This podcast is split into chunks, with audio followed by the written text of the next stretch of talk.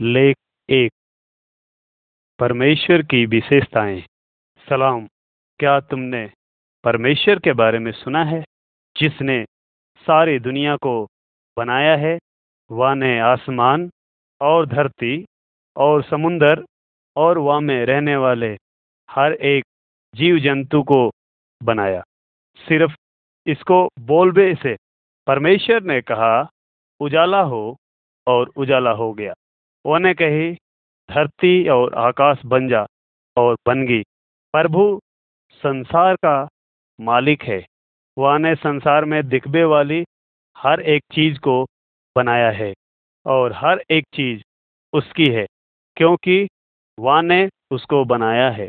वह ने पहाड़ों और पेड़ों को बनाया जानवरन को और पंछिन को, पानी को और मच्छिन को। उनने आकाश को भी बनाया और बादल को भी। चाँद और सितारा भी वह ने बनाया। सब कुछ वासुई बना हुआ है। प्रभु जो सृष्टि करता है, वो हर तरह से अच्छा है। वो कभी भी बुराई का काम नहीं करता। वह के अंदर कोई बुराई नहीं। वो बुराई से नफरत करता है। कोई ने परमेश्वर को नहीं बनाया। उसका कोई शुरुआत नहीं है। वो हमेशा से वहाँ था। उसका कोई माँ बाप नहीं। परमेश्वर का जन्म नहीं हुआ और कभी मरेगा भी नहीं। परमेश्वर कभी नहीं थकता, कभी सोता भी नहीं, वो कभी बूढ़ा भी नहीं होता। परमेश्वर जो दुनिया को बनाने वाला है, वो कभी बदलेगा नहीं। वो हमेशा ही अच्छा रहेगा, वो हमेशा नियंत्रण में रहेगा। कभी कभी कुछ मनुष्य पत्थर या लकड़ी लेके एक मूर्ति को बनाते हैं, जो कि कोई पंछी, इंसान या जानवर के रूप में होती है। फिर उस मूर्ति को परमेश्वर के रूप में मानने लगते हैं। वह लोग उस मूर्ति के सामने झुकते हैं और बलिदान चढ़ाते हैं। क्या कोई पत्थर या लकड़ी का टुकड़ा सुन सके क्या बोल सके? या चल सके, या क्या तुम्हारे मुसीबत के समय वो तुम्हारे पास आ सके? नहीं, ये सब तुम्हारे काम नहीं कर सके। दुष्ट आत्मा कई बार मनुष्य को सोचने पर मजबूर कर देती है कि एक लकड़ी का टुकड़ा या पत्थर परमेश्वर है। इस तरह वो इंसान को धोखा देते। सुनो, सृष्टिकर्ता परमेश्वर आज भी जीवित है। वो देख सके, वो सुन सके, वो बोल सके और जहाँ कहीं जाना चाहे, जा सके। उसे किसी की मदद की ज़रूरत नहीं। दुनिया बनाने वाला परमेश्वर महान है। उसी ने सब कुछ बनाया। वह ने हमसे कहा, मैं परमेश्वर हूँ। मेरे अलावा और कोई नहीं। दुनिया का बनाने वाला परमेश्वर महान है। वो एक समय में हर जगह मौजूद है। वो सामर्थी है और ताकतवर भी है। सब संसार और आकाश उसी ने बनाया है। उसी ने सब कुछ बनाया। वह ने सूरज को बनाया और वो बहुत ही ज़्यादा गर्म है। वह ने पानी भी बनाया जो गहरा और ठंडा है। अगर उनसे कुछ करने को कहे तो उन्हें करना ही पड़ेगा। वह ने ही आंधी और तूफ़ान को भी बनाया, और वो उन्हें रोक भी सके। प्रभु, ज्वालामुखी और भूकंप से भी ज़्यादा ताकतवर है, क्योंकि वाई ने उनको बनाया है। वाई ने तारों को भी बनाया, और वो उन तारों को भी जाने। प्रभु, इन संसार के सब जातियों के प्रधानों से भी बड़ा है। वो कहता है, ये सब मुझसे बहुत छोटे हैं। ये हवा के किनके के समान हैं? इतना महान हमारा प्रभु है। वो इस सारे संसार का प्रधान है, क्योंकि इस दुनिया को उसी ने बनाया और ये दुनिया उसी की है। परमेश्वर सब कुछ देख सकता है। वो रात के अंधियारे में भी देख सके। वो सारे जानवर को, चूहों को उनके बिल में देख सके और मच्छिन को गहरे पानी में भी देख सके, वो पहाड़न की ऊंचाई को भी देख सके और उन गुफाओं को भी देख सके जो धरती के नीचे हैं। प्रभु सब कुछ सुन सके, वो सांपन की आहट को सुन सके, वो चीटिन को घर बनाते हुए भी सुन सके, वो आदमी के मन की बात को भी सुन सके, कुछ भी परमेश्वर से छुप ना सके, क्योंकि वो जानता है कि तू कहाँ जा रहा है। परमेश्वर सब कुछ जानता है। वो संसार के बुद्धिमानन से भी ज़्यादा बुद्धिमान है। उसे कोई भी सियाणा या दुष्ट आत्मा, धोखा या बेवकूफ़ ना बना सके। प्रभु कोई गलती नहीं करता। वो तेरे बारे में सब कुछ जानता है। उसको मालूम है, तू कब उदास होवे और कब तुझे डर लगे। वो तेरे मन के विचारन को भी जाने। परमेश्वर प्रेम करने वाला परमेश्वर है। आदमिनसु, बैरबानिनसु, जवाननसु, बूढ़नसु, बच्चनसु और छोटे बच्चन से भी प्रेम करे। वो सारे लोगन से ये चाहता है कि लोग ये जाने कि वो प्रेम करने वाला प्रभु है और ये कि वो पूरी तरह अच्छा है। वो तुमसे ये चाहता है कि तुम ये जानो कि परमेश्वर बुराई और पाप से नफरत करे। वो ये चाहे कि तुम भी उससे प्रेम करो और तुम बुराई करना छोड़ उसके रास्ते पे चलो। वो ये चाहे कि तुम मूर्ति पूजा से और उसकी भक्ति से पीछे हट जाओ और केवल और केवल सच्चे प्रभु की आराधना करो। वो एक सच्चा परमेश्वर है जो पूरे दुनिया को बनाया है, जिसने सब कुछ बनाया वह ने दुनिया को बनाने के बाद सबसे पहले आदमी और बेरवानी बनाया। वो दोनों अच्छे थे और परमेश्वर उनसे प्रेम करता था। परमेश्वर ने उनकी खातिर एक बाग भी बनाई, जिनमें वो रह सकें और पेड़ बनाए, जिसके फल को खाकर वो ज़िंदा रहने पाए। जिस आदमी को वाने बनाई, उसका नाम था आदम, और बेरबानी का नाम था हवा। परमेश्वर उनसे प्रेम करता था और वो दोनों भी परमेश्वर से प्रेम करते थे। वह ने उन लोगों को सिखाया कि कैसे बाग में रहना चाहिए और क्या करना चाहिए और वो दोनों बहुत ही खुश थे। परमेश्वर के कहे हुए बात को ही किया और क्या तुम परमेश्वर के कहे हुए और भी बात को भी जानना चाहते हो जो तुमसे प्रेम करता है? क्या तुम उसका बनना चाहते हो? तो सुनो, और मैं तुमको और भी बहुत बात बताऊँगा। मैं तुमको ये भी बताऊँगा कि मुझे ये सारी बातें पता कैसे चली प्रभु के बारे में। लेख दो। संसार की रचना और पाप में गिरना बहुत दिन पहले पहाड़न में कोई पेड़ नहीं होते थे। कोई जानवर भी ज़िंदा नहीं रहते थे। और पानी भी नहीं मिलता था। प्रभु ने इन सब चीज़ों को बनाया उसकी इच्छा के अनुसार। उसने इन सब चीज़ों को बनने की आज्ञा दी। उसने ये कहा, उजियाला हो और उजियाला हो गया। नदियाँ और झील बन जाएँ और आज्ञा दी कि सूखी ज़मीन बन जाए और ऐसा ही हो गया। फिर उसने कहा, हरे घास पेड़ और पौधे उगाएँ और ऐसा ही हो गया। हर तरह के फल, सब्ज़ियाँ जो उसी के अनुसार उगते हैं, उगने लगे। इसी तरह से प्रभु ने मछलियों को और जानवरों को और जो कुछ उसमें है, जीवित है, उसने अपने एक आज्ञा के अनुसार बनाई, उसके शब्द के द्वारा। परमेश्वर ने मनुष्य को भी बनाया। सबसे पहले उसने एक आदमी को बनाया, उसने उसका नाम आदम करके पुकारा। बाद में वह ने आदम को गहरी नींद में सुला दिया। जब आदम सो रहा था, तब वह ने आदम की एक पसली निकाल ली और उस पसली से वह ने बेरबानी को बनाया। परमेश्वर ने आदम को बेरबानी दी, एक सहायक के रूप में या यूँ कहें, एक घरवाली के रूप में। आदम ने उस बेरबानी का नाम हवा रखा। फिर प्रभु ने आदम को एक अच्छी जगह पे रहने के लिए दिया, जहाँ पर हर तरह के फल उगते थे। परमेश्वर ने आदम से कही, तुम इस बाग के सब फल को खा सकते हो, केवल एक को छोड़कर। जो यह बाग के बीच में है वह को तुम कभी भी मत खाना। पर एक दिन शैतान वह बाग में आया। शैतान जो प्रभु का दुश्मन है और प्रभु के लोगन का भी, वो एक सांप के रूप में आया।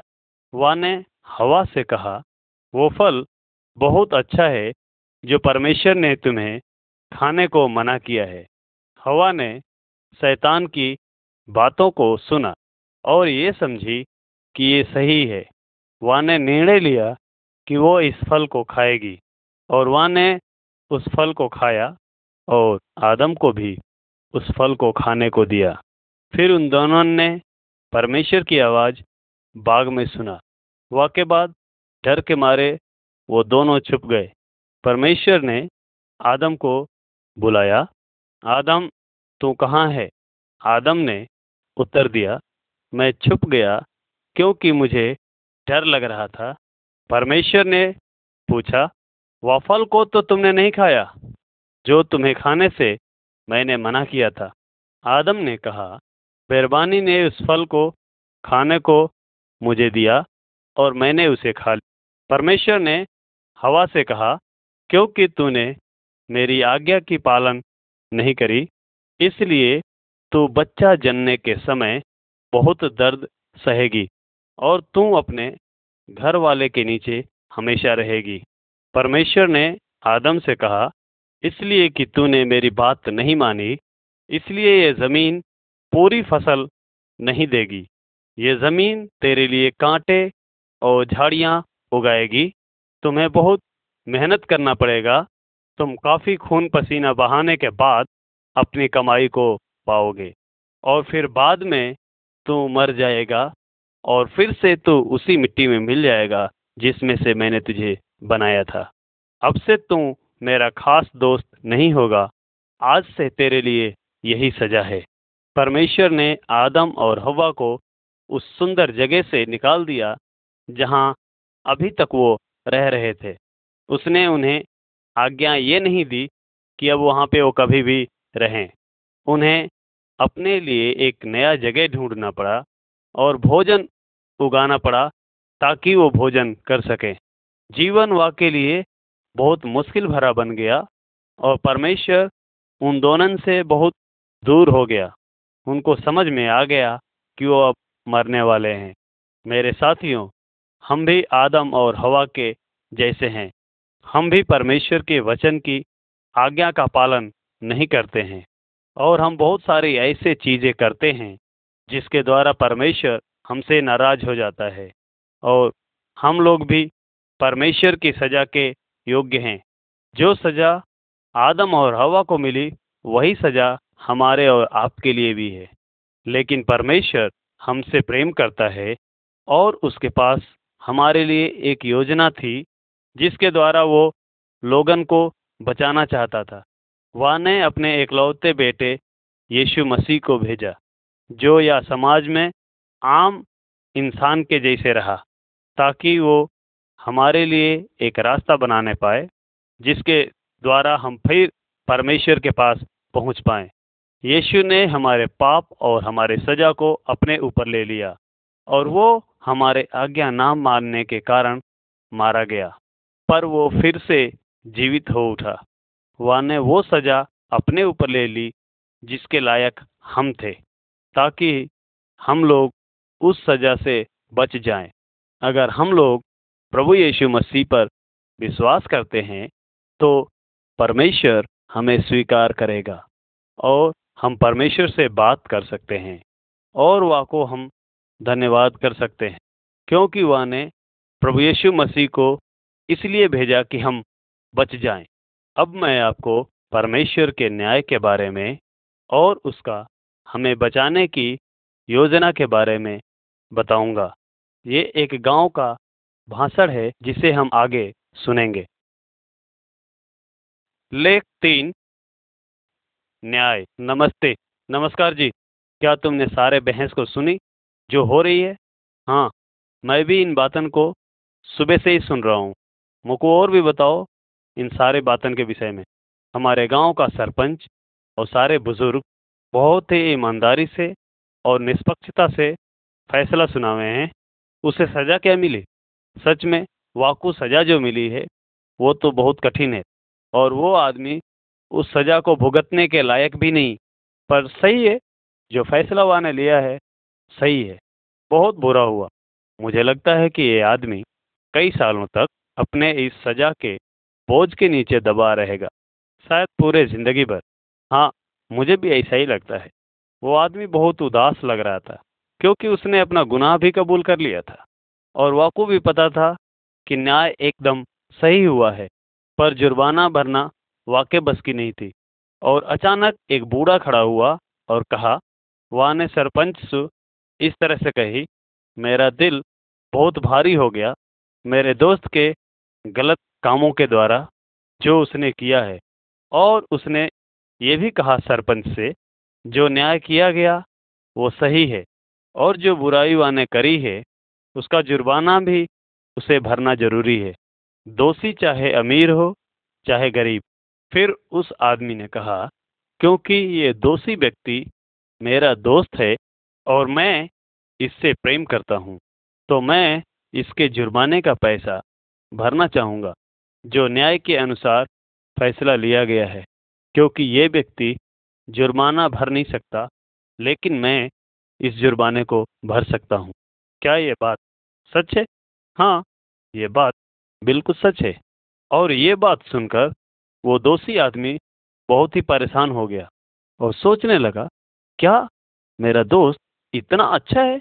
और बाद में वो भी मान गया और सरपंच ने भी मुकदमा वहीं पे बंद कर दिया। क्या तुम जानते हो दोस्तों, ये कहानी हम सब की है। परमेश्वर का वचन हम सबको सिखाता है कि हम सबको एक दिन परमेश्वर के सामने खड़ा होना पड़ेगा, जो एक सबसे बड़ा न्यायी है, और वो हमारे दिलों को देखता है। वो हम सब के सभी पापों को जानता है, और वो ये भी जानता है कि हम सब लोग पापी और दोषी हैं, और उसकी सजा अनंत काल के दुख के रूप में है। तो इसके बारे में हम क्या करें? हम लोग परमेश्वर की सजा से कैसे बचें? हम लोग कभी भी परमेश्वर की सजा का जुर्माना ना भर सकें।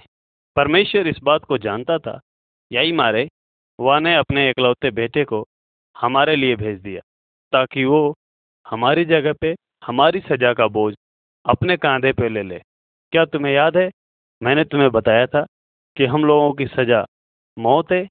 हमारी सजा को अपने ऊपर लेने के लिए परमेश्वर के बेटे ने क्रूस पर अपने आप को बलिदान कर दिया, ताकि हमें हमारे पापों से क्षमा मिल जाए।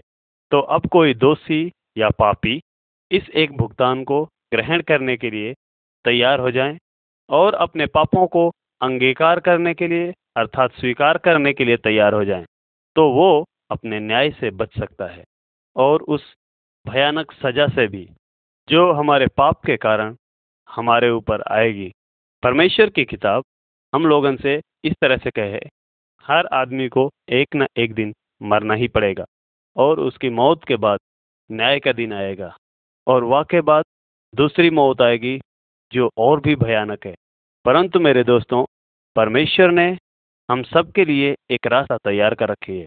अगर हम परमेश्वर प्रभु यीशु मसीह पर विश्वास करेंगे और उसकी मृत्यु पर तो हम बच सकते हैं। परमेश्वर की किताब कहता है, परमेश्वर का उद्धार जो उसने हमारे लिए किया है, बिना कुछ किए हम कैसे बच सकते हैं? कोई बचने का रास्ता नहीं। क्या आप प्रभु यीशु मसीह पर विश्वास करेंगे और अपने रक्षक के रूप में ग्रहण करोगे, ताकि वो आपको परमेश्वर के न्याय से बचा सके? आइए मैं आपको कुछ और बातों को बताता हूँ, परमेश्वर के बेटे प्रभु यीशु मसीह के बारे में। लेख चार। प्रभु यीशु मसीह का जन्म। परमेश्वर की किताब, जो कि पवित्र बाइबल है, हमें इस प्रकार बताती है कि इस दुनिया में आने से पहले वो परमेश्वर के साथ स्वर्ग में था। परमेश्वर ने जब इस धरती को बनाया, तब प्रभु यीशु मसीह ने उन्हें मदद की थी इसे बनाने में।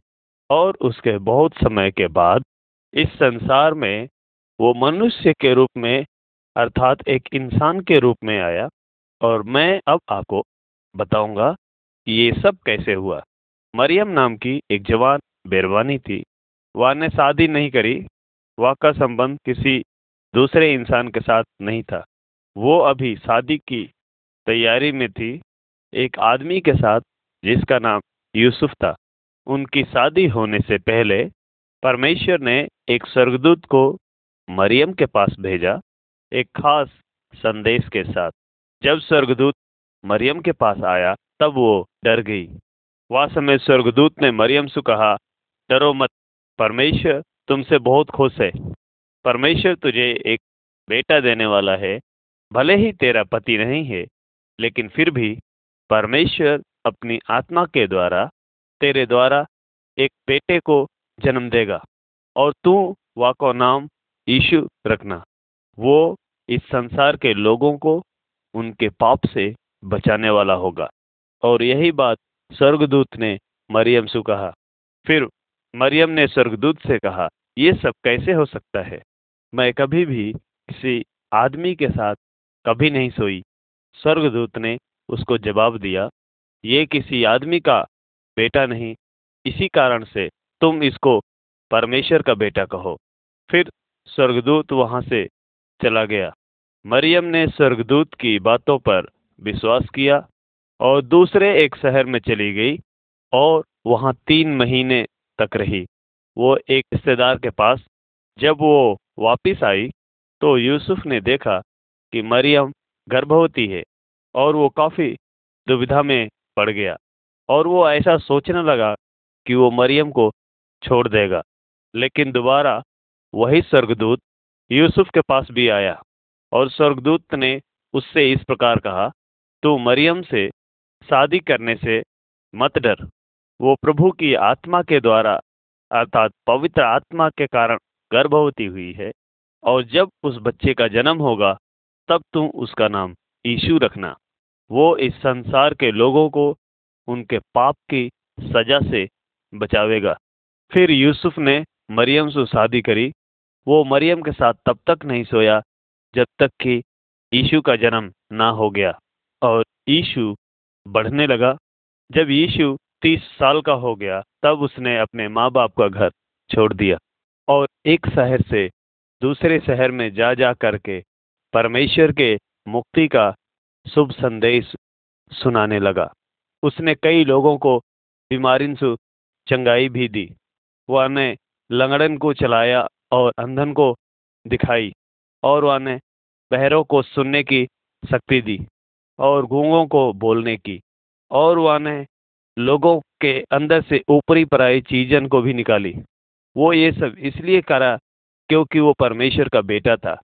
जब वह ने लोगों की इस तरह मदद की, वो लोग उस समय में परमेश्वर की ताकत को देख सकते थे। उनमें से कुछ लोगों ने विश्वास भी किया। कि प्रभु यीशु मसीह ही परमेश्वर का बेटा है। यीशु ने उनके पाप को देखा, लेकिन फिर भी उनसे प्रेम किया, क्योंकि उसके उसी प्रेम के कारण वह ने इस दुनिया के लोगन के लिए, अपनी जान को भी देने के लिए तैयार हो गया। मरने के द्वारा वह ने हमारे पाप की कीमत भी चुकाई। वो लोगन से यही चाहता है कि वो जाने कि केवल यीशु मसीह ही उनको बचा सकता है। यीशु पर विश्वास करो, उसके पास ताकत है कि शैतान से और ऊपरी पराई चीज़ों की ताकत से तुम्हें बचा सके। वो तुम्हारे लिए ये सब कुछ करेगा जब तुम उससे मांगोगे। उससे अभी बात करो, वो तुम्हारी बातों को और तुम्हारी प्रार्थना को सुनेगा। लेख पाँच। यीशु तुम्हारे प्राण को चंगा कर सकता है।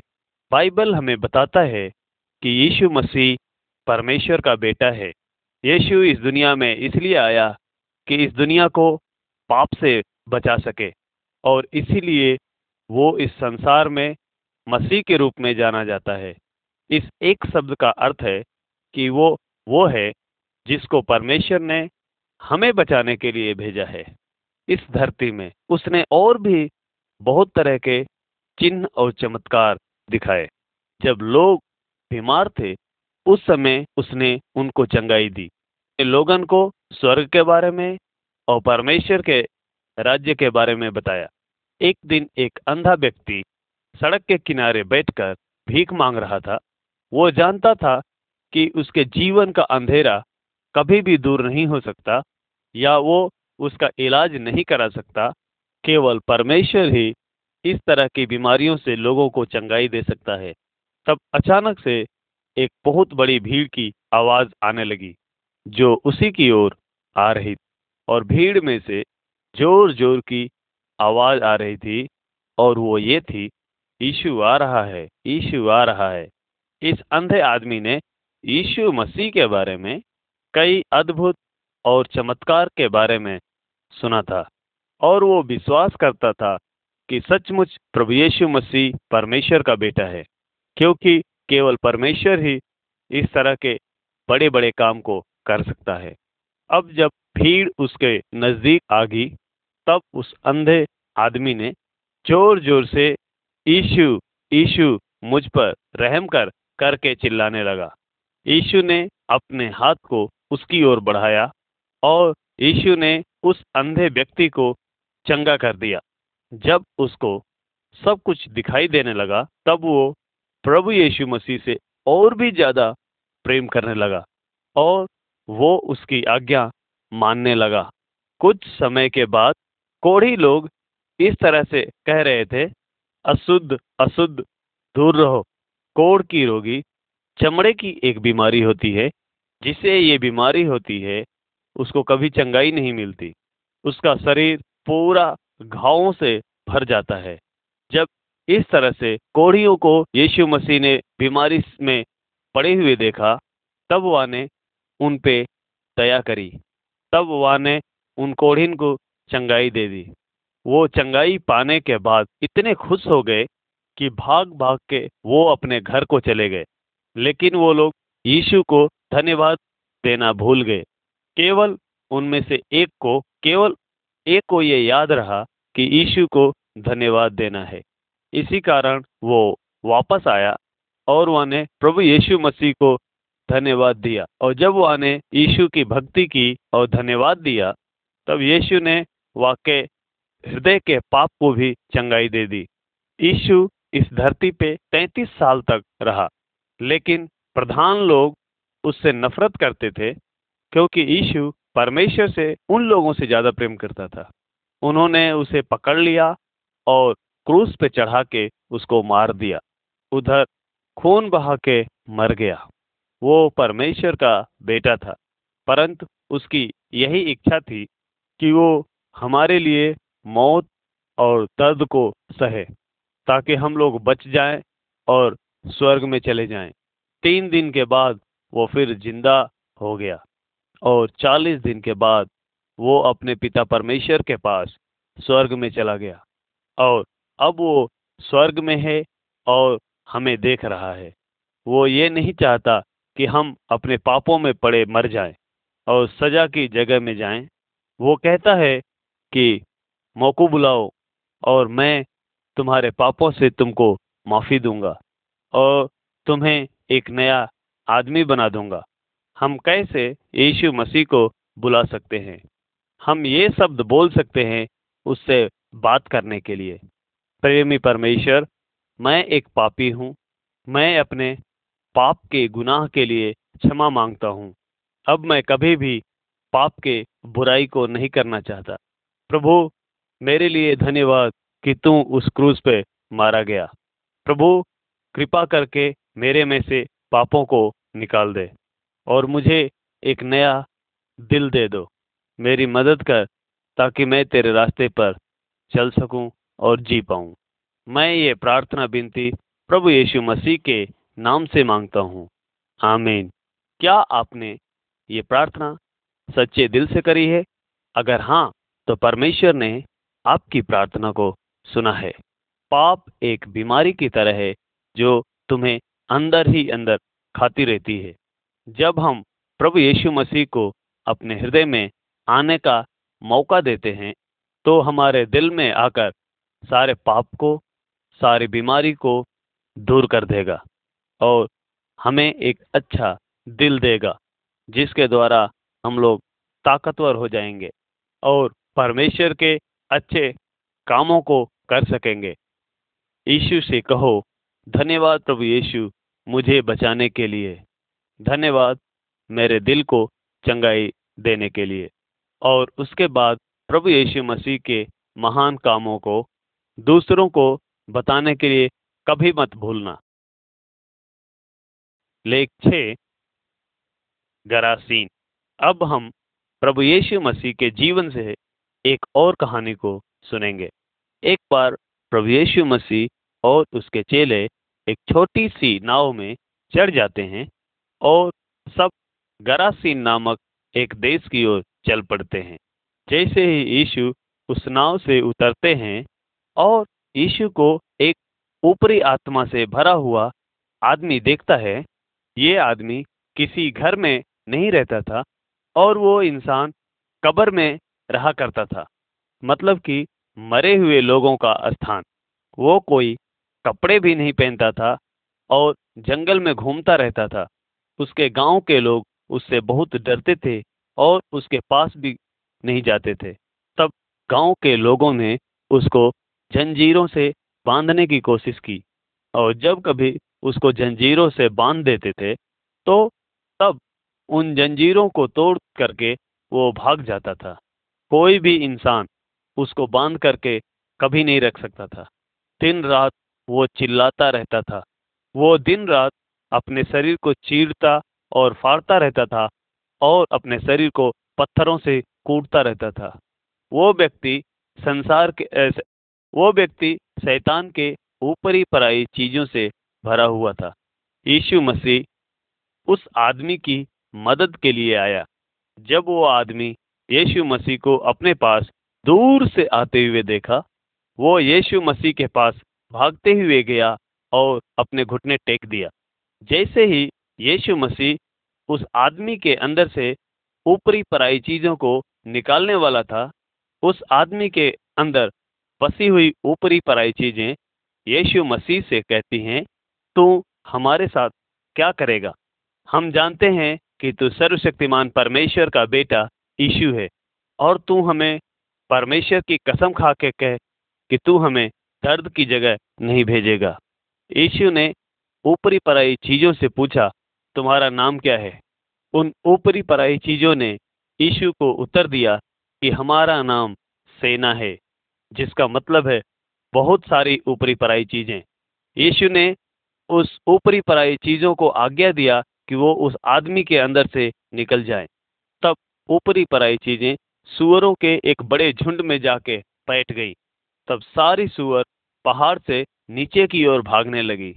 और झील में कूदकर डूब मरी। इसके बाद वही आदमी प्रभु यीशु मसीह के पास बैठ करके बातें करने लगा और वह ने कपड़े पहन लिए और ठीक ठीक सोचने लगा। फिर यीशु नाव की ओर चला गया। वो आदमी प्रभु यीशु मसीह को कहने लगा, प्रभु, मुझे भी अपने साथ ले चलो ताकि मैं तेरे साथ रह सकूँ। लेकिन प्रभु यीशु मसीह उसको अपने साथ आने से मना कर दिया। यीशु ने उससे कहा, तू अपने लोगों के पास जाकर उनको ये बता कि परमेश्वर ने तेरे लिए क्या क्या किया है। गाँव वालन ने बता कि परमेश्वर ने तेरे लिए क्या क्या भला काम करा है। वाके बाद वो आदमी अपने घर वापस चला गया। उस जगह आसपास में लगभग दस गाँव थे और वो आदमी उन सभी गाँवों में जाके और गांव-गांव में जा कर के यीशु के बारे में बताने लगा कि यीशु ने वाकई लिए क्या-क्या करा है और गाँव के लोग वाकई बात को ध्यान से सुनने लगे और परमेश्वर के बड़े काम को सुन के और देखकर हैरान हो गए। अपने देश में भी बहुत सारी ऊपरी पराई चीज़ें हैं। शैतान एक जहरीले सांप के समान इस खोज में रहता है कि कब वो तुम पे हमला करे और तुमको नाश कर दे। यीशु मसीह इस दुनिया में इसलिए आया कि वो शैतान के हर चाल को नाश कर सके। भले ही इस दुनिया के अंदर कई तरह की ऊपरी पराई चीज़ें हैं, लेकिन प्रभु यीशु मसीह उन ऊपरी पराई चीज़ों से नहीं डरता। यीशु मसीह बहुत ही ताकतवर है। वो इस संसार में इसलिए आया कि हम सबको छुटकारा दे सके शैतान के ऊपरी पराई ताकतों से और शैतान के कामों से। ऊपरी पराई चीज़ें जानती हैं कि यीशु मसीह की ताकत क्या है। ऊपरी पराई चीज़ें यीशु से डरती हैं। उनको पता है कि यीशु मसीह एक दिन उनको निकाल देगा। इस दुनिया से शैतान और उसकी मददगार ऊपरी पराई चीज़ें भी यीशु मसीह से डरती हैं। तुम लोगों को सावधान रहना चाहिए शैतान से और ऊपरी पराई चीज़ों से। यीशु से मदद मांगो कि वो तुम्हें मदद करे। यीशु मसीह ने शैतान को हराया है। यीशु से मांगो कि वो आपके जीवन से पापों को निकाल दे। उसके पास ये सामर्थ है कि वो आपको शैतान की चालों से बचा सके। वो आपको अपना बेटा और बेटी बनाएगा। अगर आप अपना भरोसा उस पर रखते हैं तो वो आपको कभी नहीं छोड़ेगा। लेख सात, प्रभु यीशु मसीह की मौत। क्या सचमुच में प्रभु यीशु मसीह की मौत हुई? क्या वाकई मौत की कहानी सच है या में कोई शक न है? कई साल पहले यसाया नबी ने यीशु मसीह के बारे में ये इस प्रकार कही, वो अपनी कब्र पापिन के साथ बनाएगो हाँ सच में, प्रभु यीशु मसीह की मौत मनुष्यों के हाथ से ही हुई, पर परमेश्वर ने भी वह को इसी उद्देश्य के साथ में भेजा था। वो या धरती पर आयो ताकि लोगों के पाप के दाम को वो चुका सके। जो लोग वाकई ऊपर विश्वास करेंगे और वाकई ओर मुड़ेंगे, उन्हें अपने पाप का दाम चुकाने की आवश्यकता नहीं। परमेश्वर ने कहा जब तक कोई पाप रहित आदमी हमारे लिए अपने आप को बलिदान ना करे, तब तक कोई भी इस संसार में मुक्ति ना पा सके। यही एक रास्ता है हमारे पापन का दाम चुकाने को। हम लोग अपने पापन का दाम ना चुका सके, क्योंकि हम सब पापी हैं। केवल यीशु मसीह ही पाप मुक्त था। केवल वही है जो हमारे पापों का दाम चुका सके है। वह ने हमारे पाप का कर्ज अपने ऊपर ले लियो और अपने मौत के द्वारा वह को दाम चुकायो। वह ने अपने जीवन को बलिदान किया हमारे लिए। वह की मौत कैसे हुई? वह समय को प्रधान आदमी हो पिलातुस। दूसरे लोगन ने यीशु को पकड़कर पिलातुस के सामने लाए। पिलातुस ने प्रभु यीशु मसीह सु कई सवाल पूछे और इस तरह का फैसला लियो कि मैंने या आदमी में कोई दोष ना पायो। मैं आपको सजा ना दूँगा, लेकिन इसको आज़ाद कर दूँगा। परंतु वहाँ के अगुओं ने इस तरह कहा, कई सारे लोग इस व्यक्ति की बात को माने हैं। अगर तुम या को आज़ाद कर दोगे तो राजा के दोस्त नहीं ठहरोगे। जब पिलातुस ने ये सारी बात सुनी, वो डर गयो, और वो राजा को नाराज़ ना करना चाहता था। या मारे वहाँ ने इस तरह कहा तुम खुद न्याय क्यों ना करते हो? क्योंकि मैंने या में कोई दोष ना पायो। फिर वहाँ ने अपने हाथन को धो लियो। और वहाँ ने कहा, मैं इस आदमी के मौत का दोषी ना हूँ। फिर वे लोग यीशु को न्यायालय के बाहर ले आए और पीटवे लगे। परंतु वहाँ ने एक भी शब्द इनके विरोध में कुछ भी नहीं कहा। वह लोगों ने यीशु को इतना मजबूर किया कि वो एक लकड़ी का क्रूस लेके वह जगह पे जाए, जहाँ पे वह को मौत के घाट उतारबे वाले थे। सब लोग वहाँ के पीछे पीछे चल रहे थे। क्या यीशु अपने दुश्मनों से अपने आप को बचा नहीं सकता था? वो अपने आप को बचा सकता था। लेकिन वो ये जानता था कि नबी ने उसके बारे में ये लिखा है कि वो मेरे लोगों के पाप के लिए मारा गया। वे लोग वाके हाथ पैर खींच करके उसके पाँव में कीले ठोक दी। वह लोगों ने सलीब को ठोक कर सीधा खड़ा किया। यीशु उस क्रूस पर कीलों के सहारे लटका हुआ था, जो उसके हाथ और पावन में लगे हुए थे। वह को पीटे जाने के कारण वह के पीठ से खून बह रहा था। सुनो, वह ने क्या कही? पिता, इन्हें क्षमा कर। वो नहीं जानते वे क्या कर रहे हैं। वह ने अपने पिता परमेश्वर से अपने दुश्मनों को क्षमा करने की प्रार्थना करी। जब प्रभु यीशु मसीह की मौत हुई तो वहाँ का सारा देश अंधियारे में डूब गया। एक भूकंप वहाँ पे आयो और कई सारे मरे लोग ज़िंदा हो गए और शहरों में घूमने लगे और कई लोगों ने उनको देखा और यीशु के दुश्मनों ने इस तरह सोचा, यीशु को मारने के द्वारा वे लोग वहाँ पे विजय पा लिए हैं। यीशु के दोस्तों ने गुफा का इस्तेमाल किया। यीशु मसीह के शरीर को दफनाने के वास्ते, जिसका दरवाज़ा एक बहुत बड़े पत्थर से बना हुआ था। जिन लोगों ने प्रभु यीशु मसीह को क्रूस पे चढ़ाया था, उन लोगों ने सैनिकन को कबर के बाहर तैनात कर रखे थे कि वे वह कबर की रखवाली करें। यीशु जानता था कि परमेश्वर वह की मौत की मांग कर रहा है, ताकि वो हमारी सजा को अपने ऊपर ले ले। वह ने कहा, मेरे पास ताकत है कि मैं अपने जीवन को दे भी सकूँ और वह को वापस भी ले सकूँ। प्रभु यीशु, हमेशा के लिए ना मरो। मैंने तुमसे कहे थे कि प्रभु यीशु मसीह मौत के सजा के लायक नहीं था, क्योंकि वह ने कोई पाप ना करो। या हमारे मौत वह को ज़्यादा समय तक पकड़ के ना रख सकी। वह के मौत के तीन दिनन के बाद परमेश्वर ने वह को मौत वालों में से फिर से जिला दिया। घने सारे लोगों ने वह को फिर से ज़िंदा होते हुए देखो। एक बार लगभग 500 आदमी ने वह को देखो। वो कोई आत्मा ना ही वह को एक चेलो, जिसका नाम थोमा हो वाक्य जी उठने का विश्वास ना करो। या हमारे एक दिन रात के समय यीशु मसीह थोमा के पास आयो और वह सु कहा, हे थोमा, तू तेरी उंगली मेरे हाथ के उस छेद में डाल, जो कीले ठोकने के द्वारा मेरे हाथ में बनी है। और मुँह पे विश्वास कर, शक ना कर। यीशु मसीह के ज़िंदा होने के बाद, यीशु लगभग चालीस दिनों तक इस संसार में रहो। वो अपने दोस्तन के साथ बातें करता और खाना खाता था। वह ने अपने दोस्तन को एक खास आज्ञा भी दिया कि वे इस संसार के सारे लोगन के पास जाएँ और उन लोगन से बताएँ कि पाप से मुड़ना ज़रूरी है और वे ये स्वीकार करें कि प्रभु यीशु मसीह मेरे खातिर मारा गया। फिर उन लोगों ने उसे धरती पर से आकाश की ओर, परमेश्वर के पास स्वर्ग में जाते हुए देखा। शुरुआत से परमेश्वर ने इस प्रकार से वायदा किया है इस दुनिया से कि एक मसीहा आएगो और इस दुनिया को पाप से बचाएगो। और अब वो इस दुनिया में आ चुका है और बहुत सारे लोग वह को ना जाने क्योंकि वो इस धरती पर एक राजा के समान ना आयो।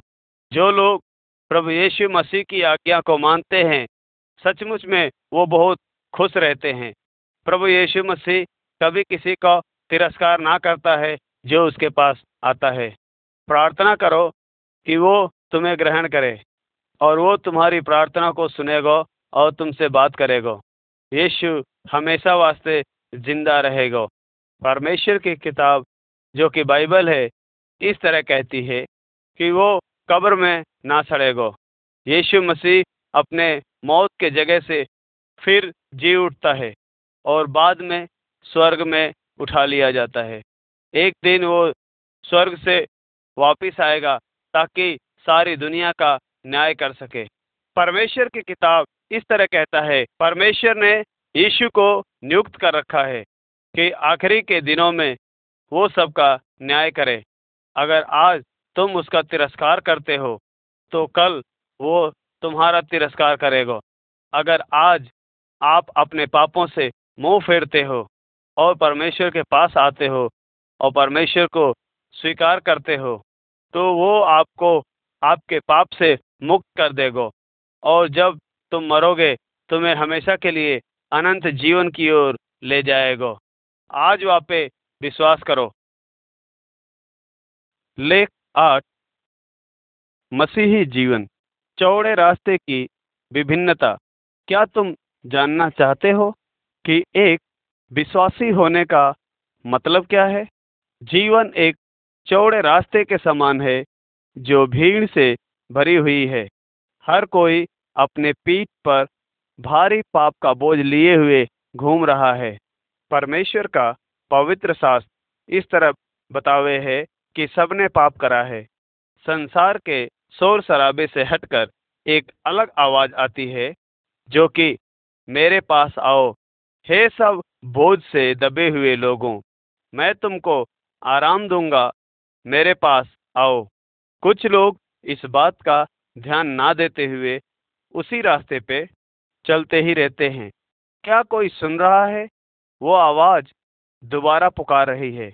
उन लोगन में से बाहर आ जाओ और अलग हो जाओ। कोई भी अशुद्ध चीजन को ना छुओ। मैं तुमको स्वीकार करूँगा और मैं तुम्हारे बाप के समान बनूँगा और तुम मेरे बेटे और बेटी बनोगे। कुछ लोग रुके हैं और सुने भी हैं, लेकिन बाद में आगे बढ़ जाते हैं। आखिर में वह भीड़ में से एक व्यक्ति रुकता है और मुड़ता है सुनने के लिए। एक क्षण के लिए वो आदमी दुविधा में पड़ जाता है। फिर बाद में वो उस भीड़ को छोड़कर एक नए रास्ते पर अपने पैर रखता है, जो कि एक पतला रास्ता है। वो पतला रास्ता उस चौड़े रास्ते के ठीक उल्टी दिशा में है। जो लोग उस चौड़े रास्ते पर जाते हैं, वो पतले रास्ते पर चलने वाले को देखकर वाको मज़ाक उड़ाते हुए कहते हैं, तू कभी भी इस रास्ते पर चलकर कुछ भी नहीं पा सकता। लेकिन वो आदमी कभी भी इन बातन का परवाह ना करता, पर हंसता है। वो इस बात को सोचकर कि उसके पीठ पर लदा हुआ भारी बोझ अब हट गया है। पुरानी खुशी और पाप की आदतें अब पीछे छोड़ चुकी हैं। पहले पहले वाको सकरे रास्ते पर ऐसा लगता है कि वो अकेला ही चल रहा है।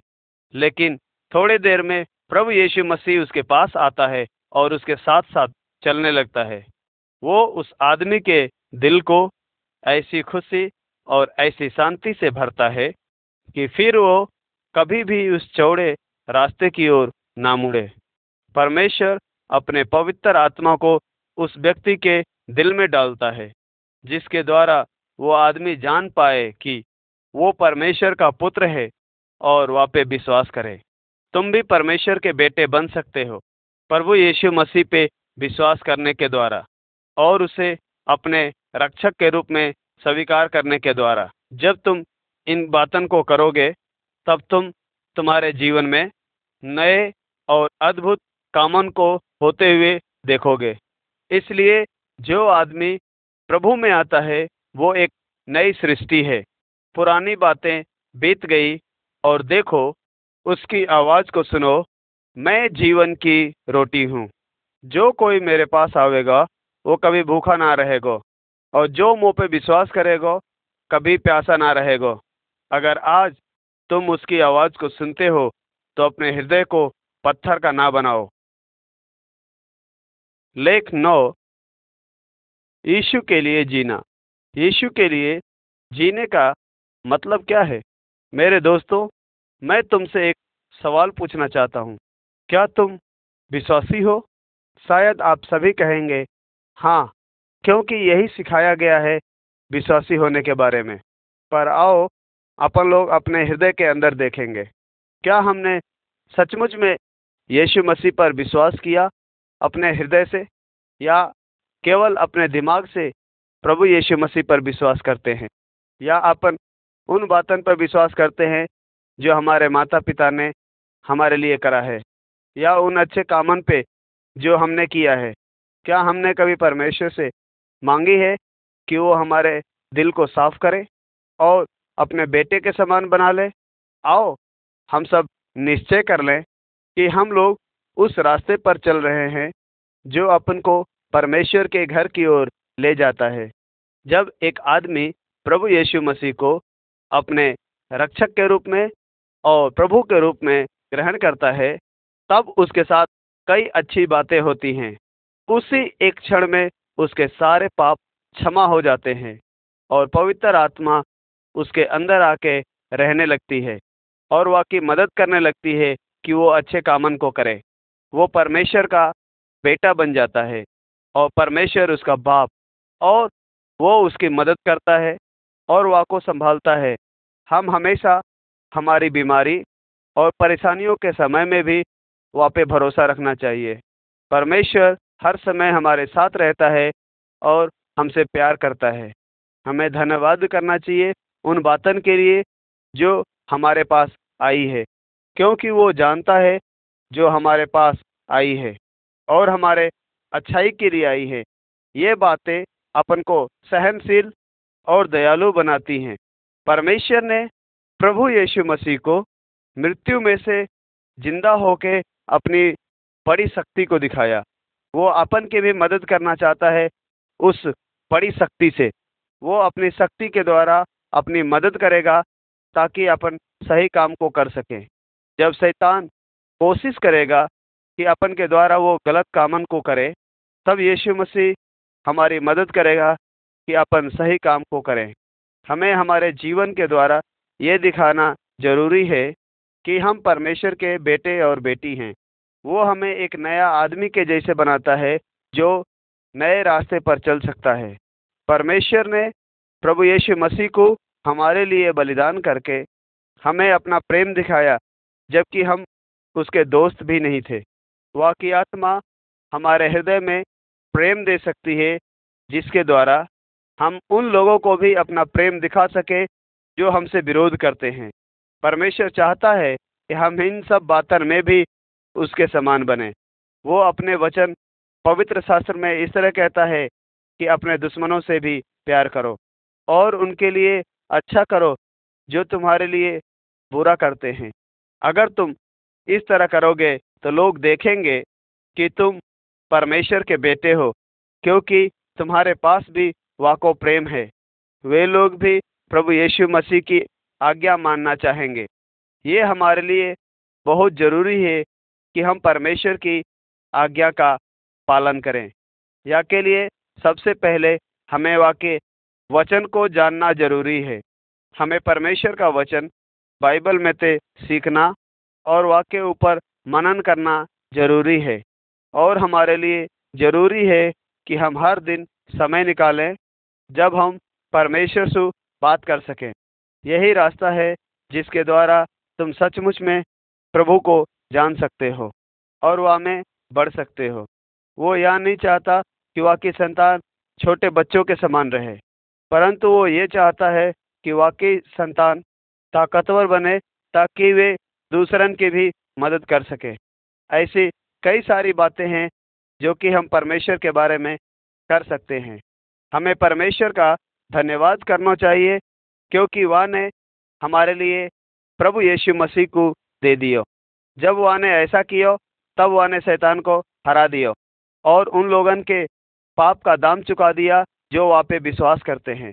जब शैतान हमारे पास आता है हमारी परीक्षा लेने के लिए और हमसे गलत काम करवाने के लिए, तब हम उसे मना कर सकते हैं प्रभु यीशु मसीह के लहू के द्वारा।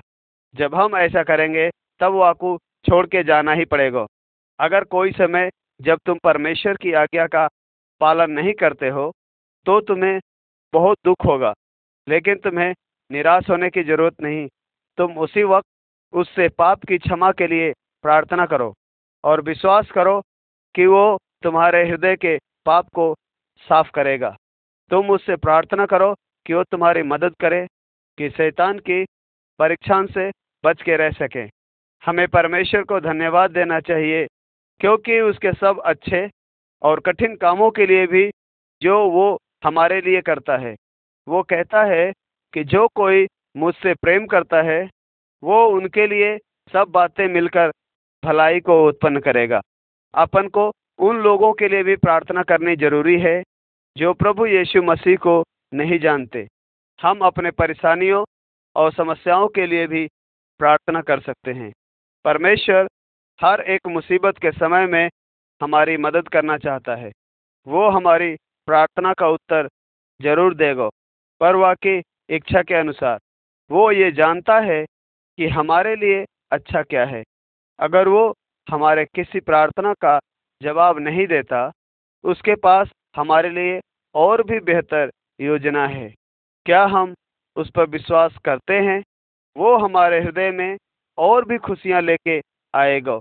उस पर और भी विश्वास करना सीखेंगे ज़रूरी चीज़ों के लिए। विश्वासी जीवन का मतलब है प्रभु यीशु मसीह के साथ हमेशा बने रहना और हर दिन हमारे दिल में शांति और खुशी रहना। परमेश्वर आपको आशीष दे कि और भी आप परमेश्वर के वचनों का अनुसरण करेंगे।